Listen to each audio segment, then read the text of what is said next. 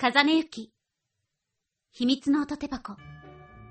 こんばんは、風根ゆきです。秘密の音手箱第17回スタートしました。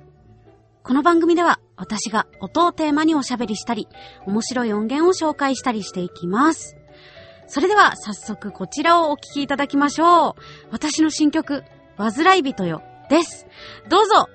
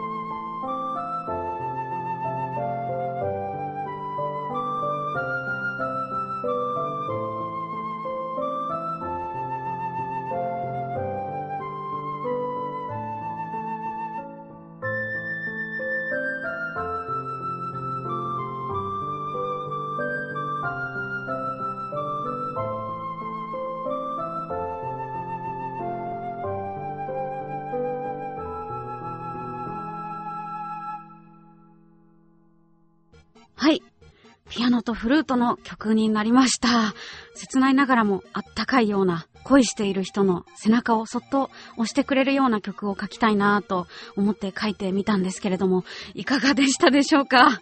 なんか、アニメの BGM みたいになっちゃったなっていう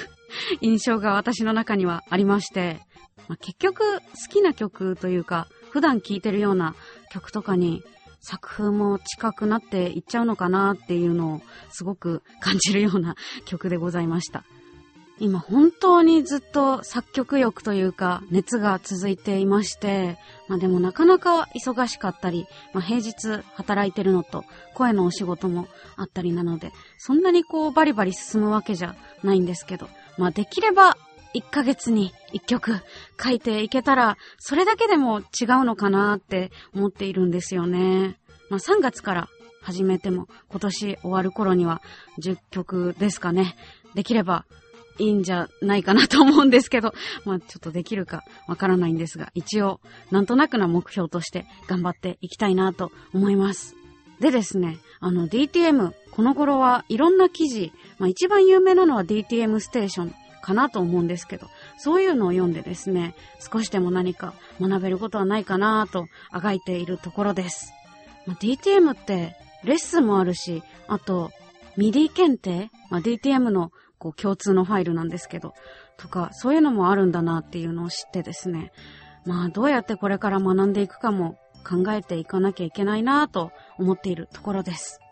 あと、あのーそう、一番大切なことなんですけど、最近、ドラムレッスンに通い始めました。私、あの、地元のお祭りで太鼓をちょっとだけ叩いた以外にですね、本当にパーカッションと縁のない生活をしてきまして、実際あの、全然書けないんですよ。リズムパート。なので、あの、体でもって覚えようかなと思いまして、これから、こう、レッスンを活かして、バリバリとパーカッションの入った曲なんかも書けるようになりたいなぁと思っているところです。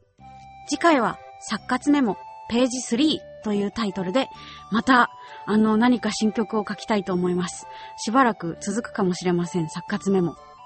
この番組では、あなたからのお便りをお待ちしております。メールアドレス、音、アットマーク、ひまらじ .com、oto.himaraji.com までお気軽にお送りください。ボイスドラマ、エンドレスリフレイン、飯塚美優役、恋人エッチ始めました、早瀬葵役、スコラミストレスとその見習い、アイビスミストレスフェルメンルリーケ役、など出演しております。チェックしていただけますと嬉しいです。それではお時間です。ここまでのお相手は、風根ゆきでした。